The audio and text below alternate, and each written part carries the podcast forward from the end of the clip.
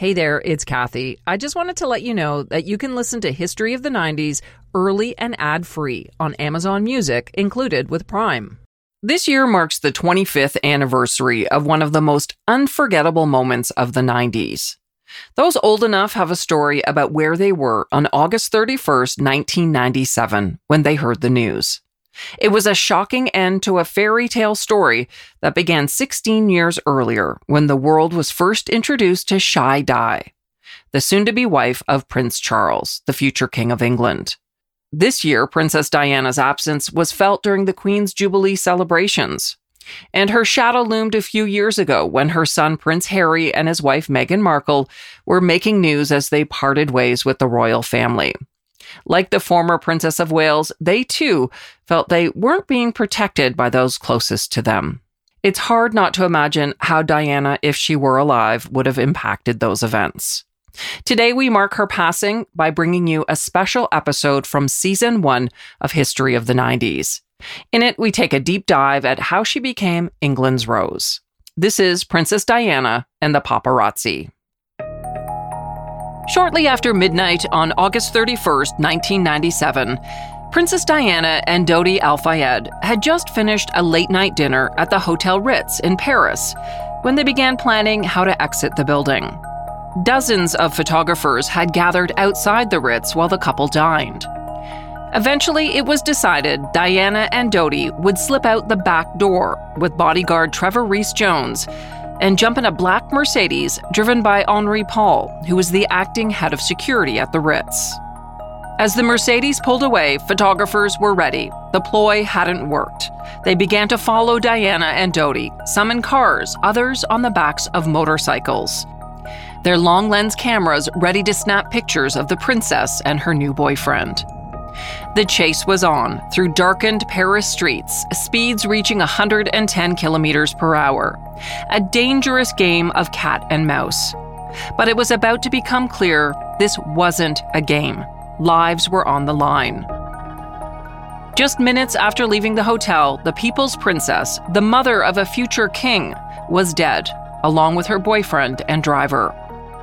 The crash changed the course of history and brought about a reckoning with the invasive photographers known as the paparazzi. I'm Kathy Kenzora, and this is History of the 90s, a podcast about a decade that changed the world. On this episode, we're looking back at the troubled relationship between Princess Diana and the paparazzi. From the moment Lady Diana Spencer began dating Prince Charles, she was a target of royal photographers and the paparazzi. Her very first encounter with a photographer seemed to set the tone for the controversial and difficult relationship that would develop over the coming years and ultimately end with her tragic death. In September 1980, Arthur Edwards, the royal photographer for the British tabloid newspaper The Sun, found out that Diana worked at a preschool in London he knocked on doors until he found the right school and then asked for permission to photograph Diana. Inexperienced and unprepared, 19 year old Diana agreed and, with the school's permission, went to a nearby park with a couple of young students where they posed for Edwards. With a child on each hip, Diana wearing a sweater vest over a blouse and a long skirt and flats, looks unsmiling at the camera her hair styled in that signature shag cut. She was a picture of young innocence. Edwards has said what happened next wasn't planned. The sun came out from behind a cloud and shone through Diana's sheer skirt, revealing a perfect outline of her legs. By now, other photographers had joined Edwards at the park, and the next day, a picture of Diana with a see through skirt was splashed across the front page of British newspapers, with the headline, Charlie's Girl. The photo is now iconic, and a documentary that aired on the Smithsonian Channel called Diana and the Paparazzi revealed that Diana was horrified by the shot of her in silhouette. She complained to Prince Charles that she didn't want to become known as the girlfriend with no petticoat. Sadly, this was just the beginning of Diana's troubles with the photographers who stalked her every move. Before we dig into that, let's take a step back and look at the origins of the paparazzi. If you're like me, the paparazzi wasn't something you spent a lot of time thinking about until Princess Diana died. But it is something that existed long before that fateful night. In the 1950s, a group of press photographers began to target movie stars on the streets of Rome, hoping to snap candid images of celebrities like Ava Gardner, Sophia Loren, and Brigitte Bardot. Up until then, it was more common for the media to use staged photos of movie stars that were released by their studios. But magazines were prepared to pay big bucks for candid pictures, especially those that put celebrities in, let's say, compromising positions. One of the first times that happened was in Rome in 1958, when a photographer snapped a picture of Egypt's King Farouk while he sat with two women, neither of whom were his wife. Farouk got into a scuffle with the photographer, while another cameraman snapped even more photos of the chaotic scene. This encounter gave birth to a new type of photographer. But they weren't known as the paparazzi, at least not yet. It's believed that the first time the term was used was in a 1960 movie by Italian filmmaker Federico Fellini called La Dolce Vita. Hai paura dei discorsi seri allora? No, ma tu non li stai fermi? O li stai fermi? Ma dove mi porti? The movie about Rome's self indulgent high society and the aggressive photographers that followed them around featured a character named Paparazzo, it's believed a screenwriter working on the film saw the name in an old book he had read and worked it into the screenplay of La Dolce Vita. Fellini kept it in, telling Time magazine that the name reminded him of a buzzing insect, hovering, darting, stinging. After the movie was released, paparazzo became the plural paparazzi, the de facto name used for the groups of freelance photographers prowling the streets of Rome who were growing more and more aggressive, often provoking their subjects for a reaction. You see, they learned that a straight shot of a star would sell for about $500, but one of a furious celebrity could earn thousands of dollars. In those days, cameras had a large flash that took ages to recharge, so photographers usually had just one chance to get their picture. To make sure they didn't blow it, they got their assistants to drive them around on Vespas so they could quickly swoop in for a shot. By the 1960s, the term paparazzi broke into the mainstream. In 1961, an article in Time magazine explained the term to its readers, comparing the paparazzi to streetwalkers because they cling to their place in society. The article explained no one is safe from them, not even royalty. And the British royalty was certainly no exception. And this became increasingly true by the end of the 1960s, when Britain saw a major shift in the media landscape. Rupert Murdoch entered the British newspaper industry by purchasing the failing newspaper The Sun in 1969. Murdoch understood that The Sun couldn't really compete with other papers when it came to reporting the news, so he made the decision to focus on the lives of TV and movie stars, along with other celebrities, including members of the royal family. That's when the content of his papers shifted towards a fascination with the sex and love lives of the rich and famous. Other papers soon followed the Sun's lead, including the News of the World. These tabloid newspapers, known as red tops, developed into a staple in British society and created a huge demand for paparazzi shots. By the time Diana emerged on the scene in the 80s, the candid celebrity photograph was already a vital part of print media in the UK.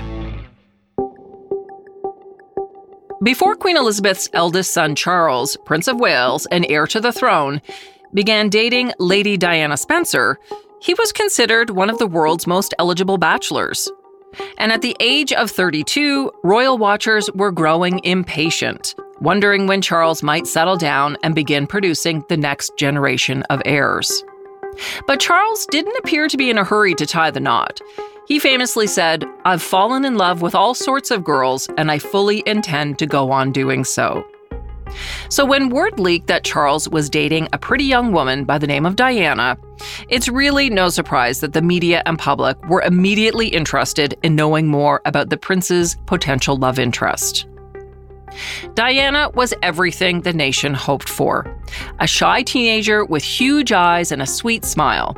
Newspapers described her as a demure English rose, manner born, who blushed and giggled when spoken to.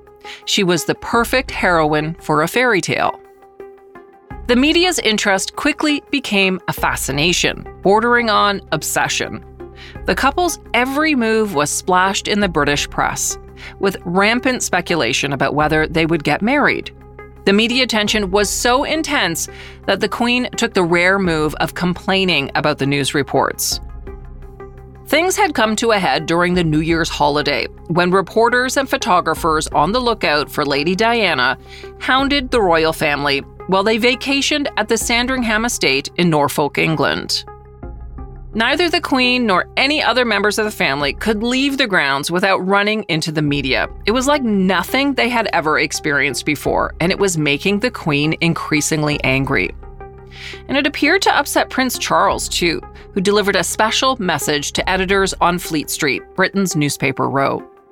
At the end of a morning pheasant shoot, Prince Charles left the Queen's side to approach a group of about a dozen photographers to wish them a happy new year. And then he added, To your editors, I wish a particularly nasty one. It seemed like nothing was off limits in the coverage of Diana. News reports even included information about whether or not she was a virgin. One paper wrote, She is a virgin and seen to be one. She is untarnished, unblemished. When the couple was dating, Diana lived in a flat with three roommates in South Kensington. After the paparazzi discovered the location, a few photographers rented a flat next door, which allowed them to look into Diana's bedroom with binoculars. Mark Karloff is a freelance photographer who works in Los Angeles snapping candid pics of celebrities. He considers that kind of invasive behavior totally off limits. Obviously, privacy is privacy and you have to get to kind of a moral a moral ground in you know in your own head to be able to sit and look in somebody's window and wait for something like that to happen to try and get a photo of something scandalous through a window that's obviously a private moment and to be able to do that year after year after year these guys over there obviously there was a lot of money in it so there, there's their motivation right there but you know uh, just taking it too far Diana described the situation in audio tapes she recorded in 1991 for biographer Andrew Morton. Portions of the tapes can be heard in the documentary Diana in Her Own Words. Diana described one time when her roommates helped her sneak out unnoticed by the media when she was going to visit Charles. She said, They took my sheets off the bed and I got out of the kitchen window, which is on the side street, with a suitcase. I did it that way round. Diana described the media as unbearable, following her every move, but despite the intrusion, Diana said she was constantly polite, constantly civil, never rude, and she never shouted. But behind closed doors, it was a different story. Diana said, I cried like a baby to the four walls. I just couldn't cope with it. I cried because I got no support from Charles and no support from the palace press office. They just said, You're on your own. So I thought, fine, in the final weeks before their engagement was announced, things got so intense that Diana fled to Australia with her mother for a break from the media circus. When the couple's engagement was announced on February 24, 1981, there was an outpouring of excitement. It seemed like the entire world was infatuated with the couple in what seemed like a fairy tale romance. Despite Charles' awkward response when an interviewer questioned them about their feelings for each other. And I suppose in love. Of course. Whatever in love means. Less than a week after their engagement was announced, Diana made her first royal appearance at a fundraising event for the Royal Opera House. Diana drew gasps and cheers from the crowd when she emerged in a strapless, bare shoulder gown made of black silk taffeta. The Sun newspaper called her Diana the Dazzler, but they should have called her Diana the Trendsetter, because soon women around England were imitating her style, looking to buy copies of just about everything she wore. Young women also wanted to copy Diana's haircut. Stylists reported a stampede of customers demanding the Lady Di cut. And not just in the UK, the short, layered cut was popular in salons around the world.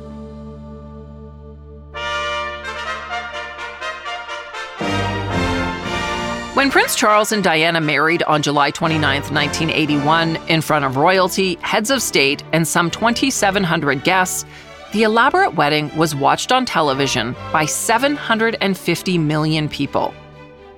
It was the biggest royal occasion since the Queen's coronation in 1953, and it was the first marriage of a Prince of Wales since 1863.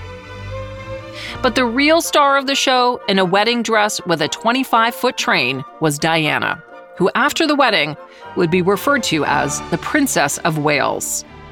Photographer Mark Karloff says that in taking on the role as the future queen, Diana had also committed to a life under the spotlight the Royals are just a, a magnet for gossip, drama, photography, news, media, everything. And while royal watching had always been a preoccupation in Britain, the arrival of Diana marked the beginning of a new era. The public adored her. They loved her beauty, her charisma, and her warmth. She gave them an adorable heir, William, in June 1982, and a spare, Harry, in September 1984. But through it all, Diana was struggling to adjust to her life in the monarchy. When she married Charles, she was so young and really quite naive and emotionally fragile. And years later, it would also be revealed that through it all, she was struggling with bulimia. To say she was unprepared is a massive understatement. Never mind the fact that her husband had an ongoing relationship with his ex girlfriend, Camilla. It was a lot, and mix in the constant glare of the paparazzi, and it really does sound quite unbearable. But during her first years as a royal, Princess Diana was as fascinated with the press as they were with her. And initially, the tabloids were filled with praise for the princess. She went on to grace every magazine cover and quickly became the most photographed woman in the world. But over the years, the relationship with the paparazzi and the tabloids changed as they became more and more invasive. Diana, I mean, she was just kind of a free spirit. She was kind of a she she kind of did what she wanted, and I think that just came with a lot of scandal because you know she wasn't one of those that was necessarily abiding by the whole royal code, um, kind of like Meghan Markle now. And uh, I, I just think that kind of got her into trouble and, and caused the media to just kind of question a lot that she did.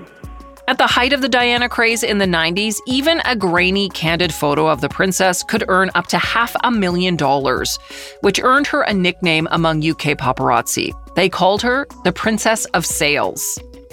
The paparazzi were at times ruthless getting those photos of Diana.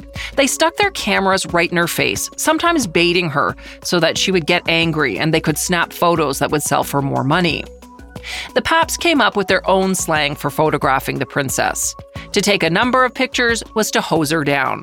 They would also blitz her, target her, and whack her. While dozens and dozens of photographers would turn up at events attended by Diana, there was also a core group of photographers who did nothing but stalk Diana on a daily basis. It was their full time job.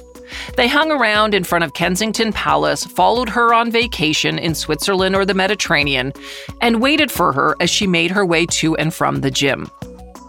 Two of the photographers from that core group wrote a book together in 1997 called Dicing with Di, which was published about eight months before her death. In it, they described how Diana sometimes wheeled on them in tears or anger,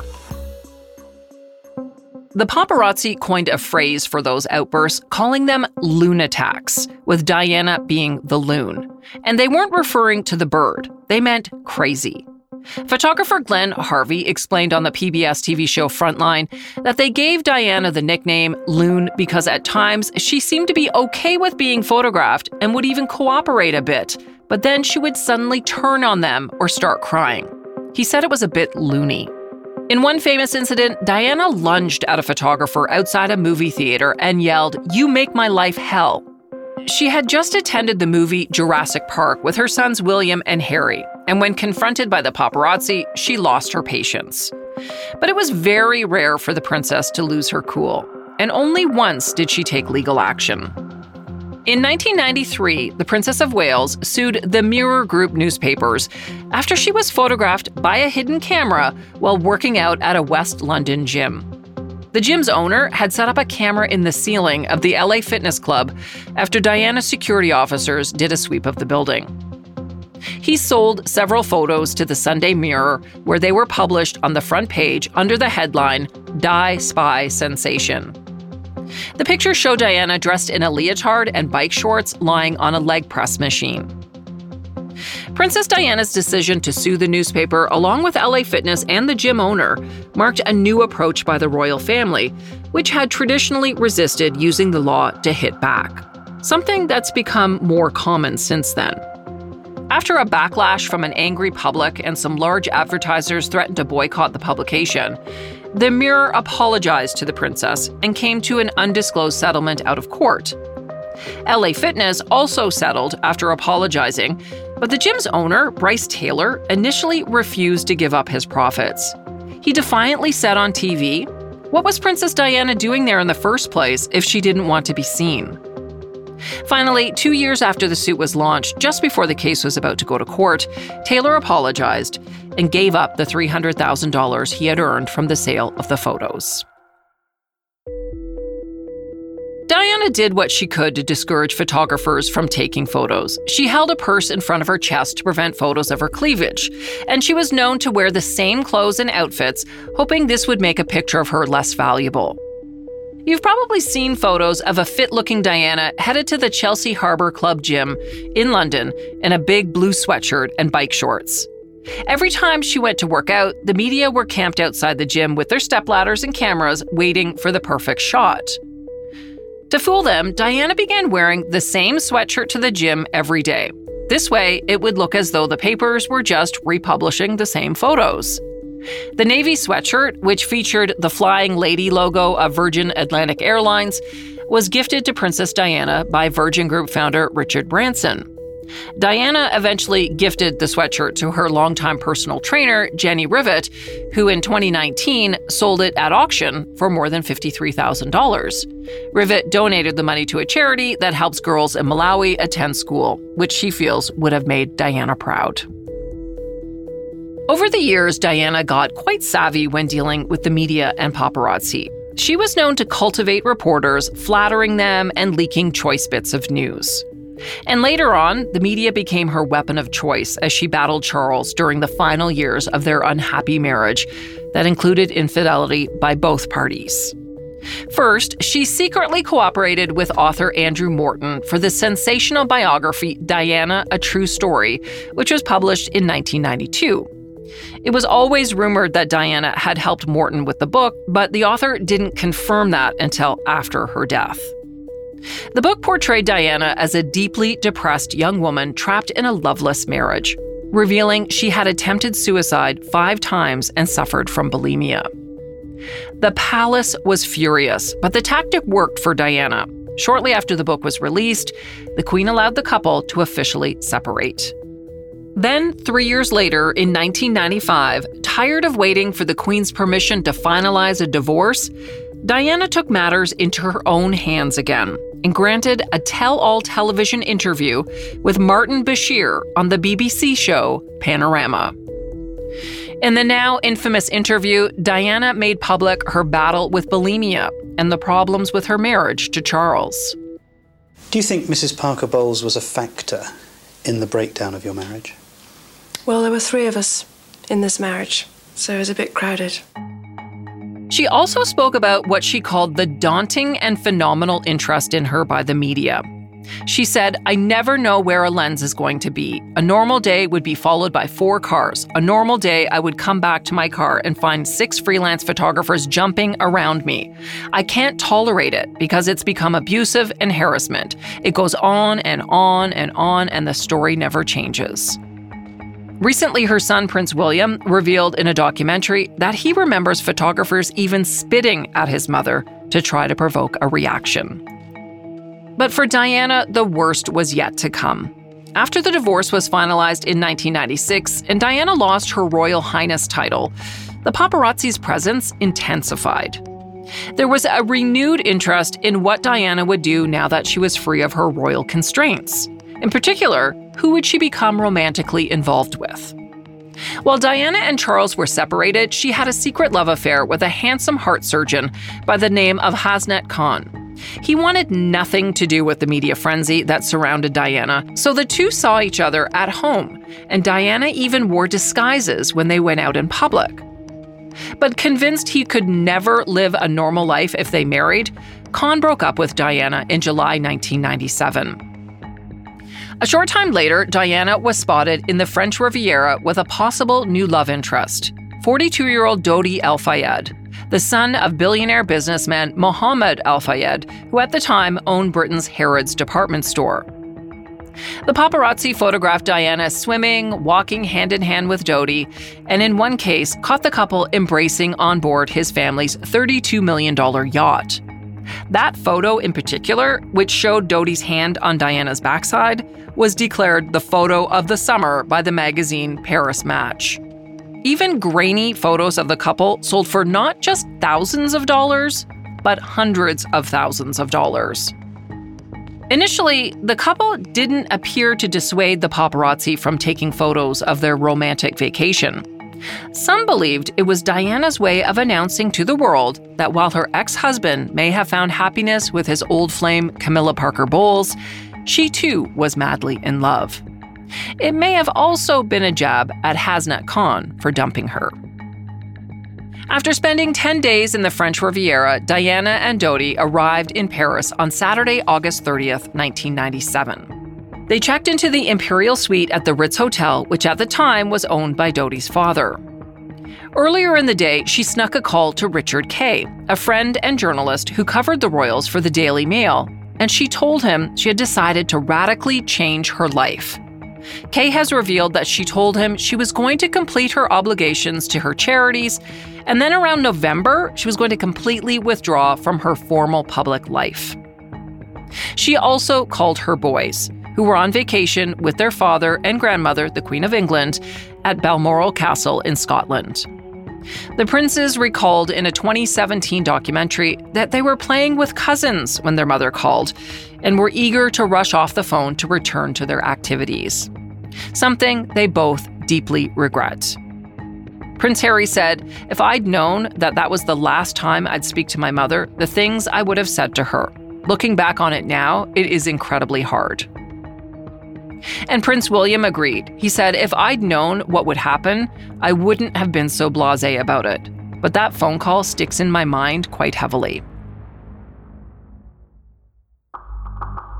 Around 10 p.m., the couple went to the hotel's restaurant and ordered dinner.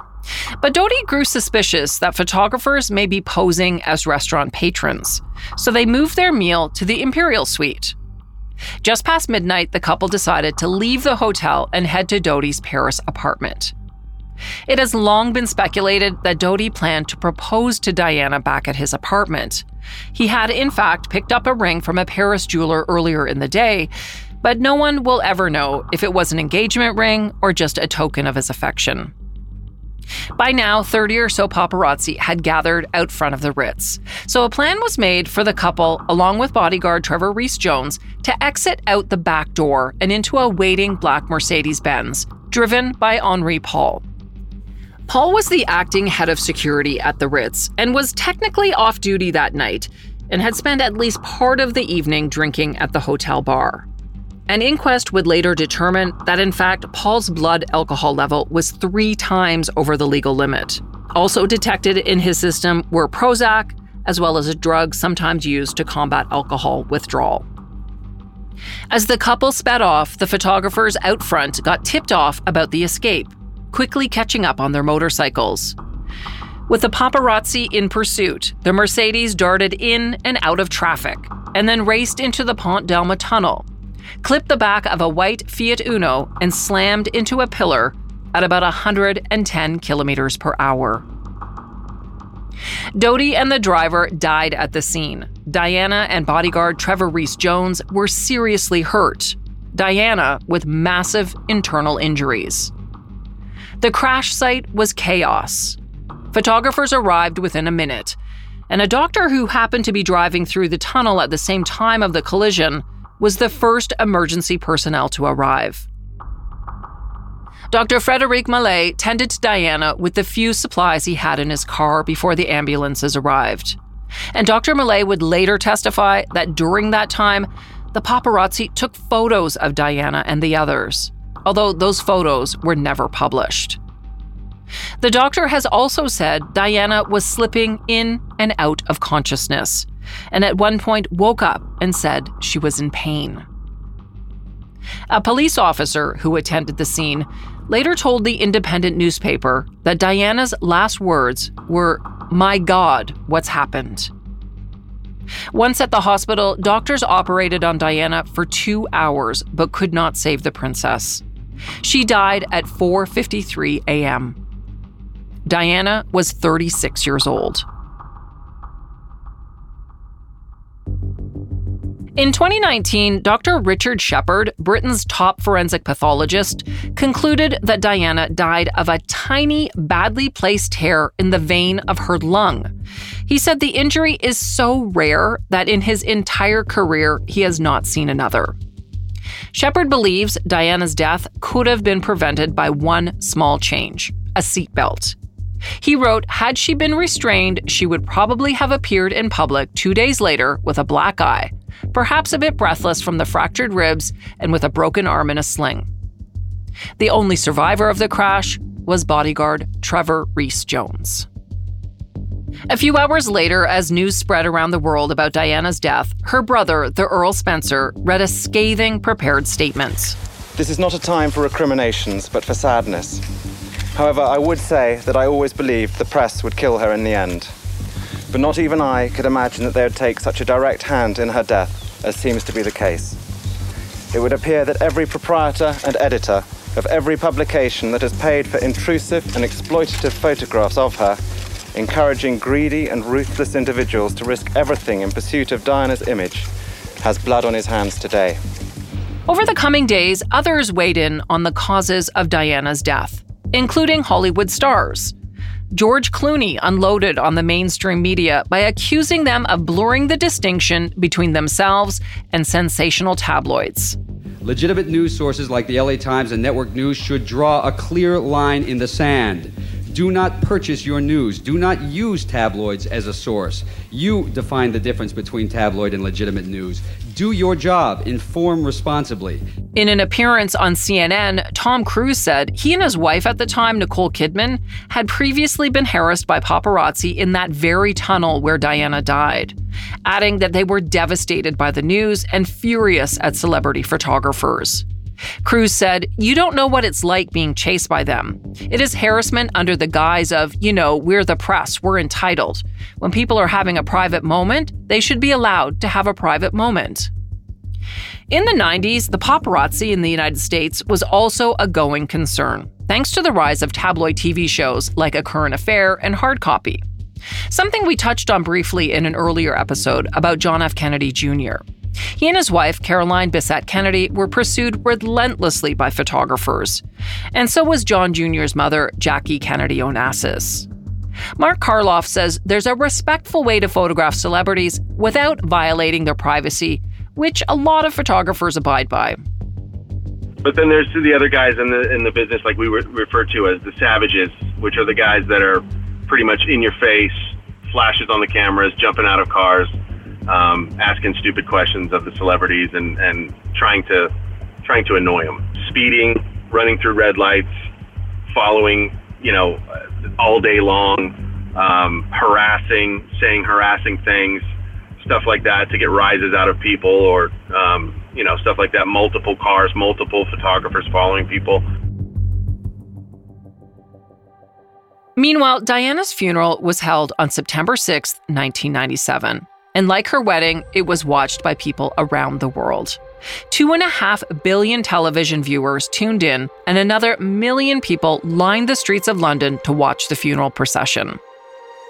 One of the most striking images from the day was young Harry and William, just 12 and 15, walking behind their mother's coffin as it traveled from Buckingham Palace to Westminster Cathedral. Cameras continued to roll inside the cathedral as Diana's brother, the Earl Spencer, performed the eulogy. Diana was the very essence of compassion, of duty, of style, of beauty. All over the world, she was a symbol of selfless humanity. Spencer again took aim at the media, saying that Diana talked endlessly of getting away from England because of the treatment she received from the tabloid newspapers. I don't think she ever understood why her genuinely good intentions were sneered at by the media, why there appeared to be a permanent quest on their behalf to bring her down. It is baffling. My own and only explanation is that genuine goodness is threatening to those at the opposite end of the moral spectrum. The Earl Spencer said the irony of Diana's life was that she had been named after the goddess of hunting, but she herself was one of the most hunted individuals in society. Singer Elton John, a friend of Diana's, performed a version of his 1973 song Candle in the Wind at the funeral. The song was originally written about Marilyn Monroe, who was also hounded by the media. But John changed the lyrics slightly for Diana's funeral. Instead of Goodbye Norma Jean, which was Marilyn Monroe's real name, he sang Goodbye to England's Rose. And it seems to me you lived your life like a candle in the wind, never fading with the sunset when the rain set in. This version of Candle in the Wind remains the best selling chart single of all time. And to this day, John has never performed the revised song again. He said he will only do so if her sons, Prince William and Prince Harry, ask. In the days following Diana's death, French police charged nine photographers and one motorcycle driver who chased her car that night with manslaughter. But those charges were eventually thrown out when the investigating magistrates concluded that the accident was the fault of the drunken driver, Henri Paul, and not the paparazzi. But Mark Karloff believes the paparazzi did play a role in the crash. I like to refer to this uh, cause and effect. If you weren't there chasing her, they wouldn't have been speeding. Yes, there are other elements to this story, but if you were not chasing her, I mean, what, what kind of picture were you really trying to get? You couldn't get that picture tomorrow. You couldn't get it the next day. You couldn't get it the next day. You know, there are more pictures to get. Chasing her down caused them to run, and then it ended the way it ended. After the French photographers were cleared of manslaughter, officials pursued charges against three cameramen who took pictures of the couple inside the car following the crash. They were convicted of invasion of privacy and fined just one euro each.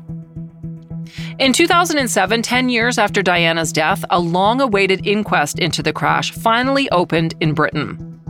Following six months of testimony, a jury ruled Diana was unlawfully killed by the negligent driving of both her chauffeur and the paparazzi.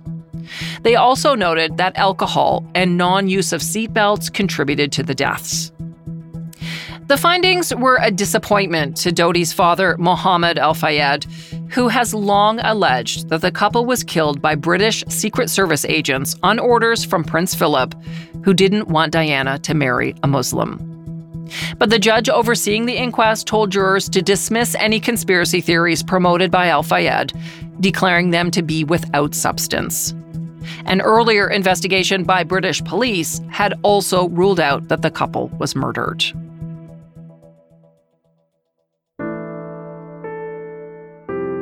Following Diana's death in 1997, the public mood turned against the paparazzi and the media. Freelance photographers who made their living snapping pictures of the royals and other celebrities were now considered the lowest of the low. An opinion that Mark Karloff says continues to this day, especially when it comes to older people who still associate the paparazzi with Diana's death.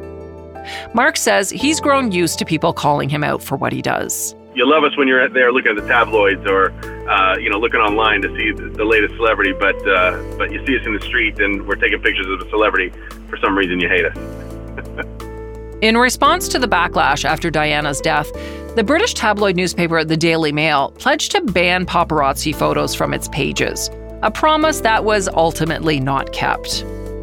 The UK's Press Complaints Commission, which was later replaced by the Independent Press Standards Organisation, did beef up its editor's code of practice to create what it called the toughest set of press regulations anywhere in Europe. As of January 1998, the use of long lens photography to take pictures of people in private places without their consent was deemed unacceptable. And a clause was added to the editor's code of practice which stated 1. Journalists must not engage in intimidation, harassment, or persistent pursuit. And 2. They must not persist in questioning, telephoning, pursuing, or photographing individuals once asked to desist, nor remain on their property when asked to leave, and must not follow them. If requested, they must also identify themselves.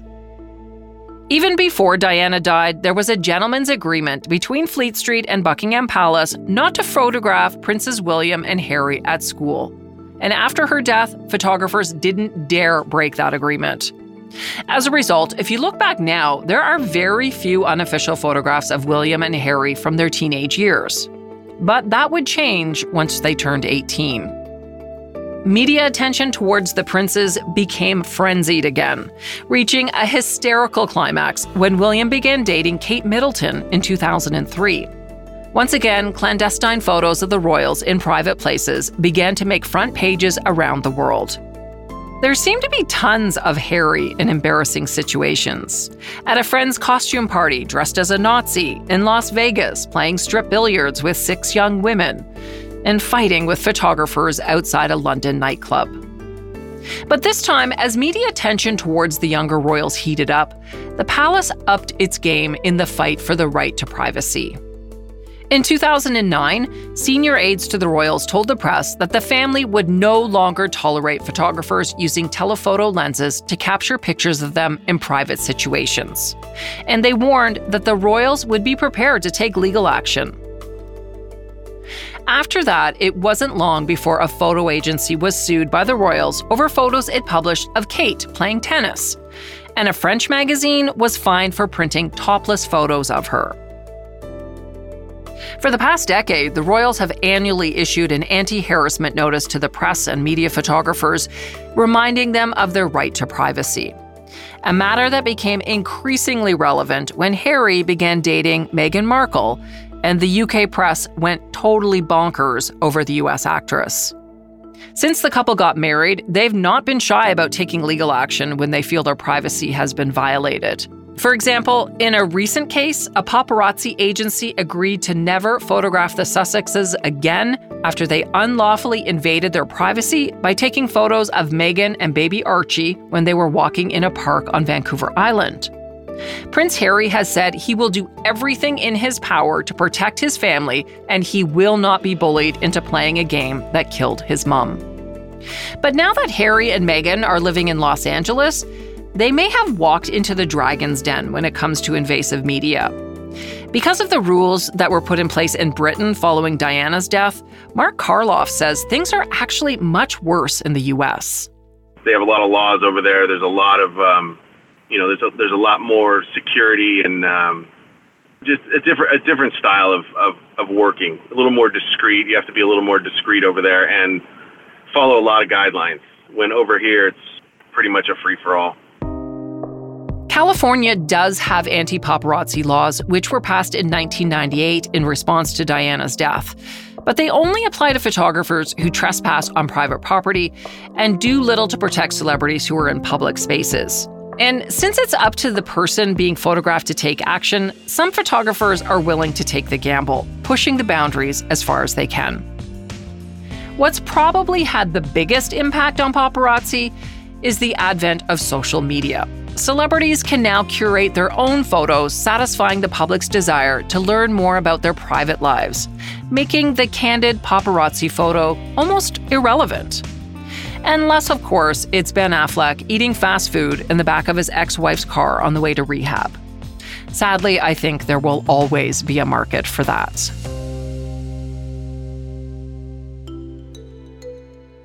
Thanks for listening to this rebroadcast of History of the 90s. It was written and produced by me, Kathy Kenzora. Our producer is Dila Velasquez, and sound design and final production is by Rob Johnston. Thanks also to Mark Karloff. He is honestly one of the good guys. The paparazzi are not all bad. And if you don't believe me, you can check out his podcast. It's called the Paparazzi Podcast and is co hosted by Mark and his colleague Jedi. I'll put a link in the show notes. We'll be back in two weeks with a brand new episode. In the meantime, you can find the show on Twitter and Facebook at 1990s History and Instagram at That 90s Podcast. Also, happy to hear from you by email if you have any show suggestions or other comments. The email for the show is 90s at curiouscast.ca. And finally, if you want more 90s, head over to Patreon. For the cost of a coffee, you can get access to uncut interviews and the occasional mini episode. Check it out at www.patreon.com slash history of the 90s. And see you next time for more history of the 90s.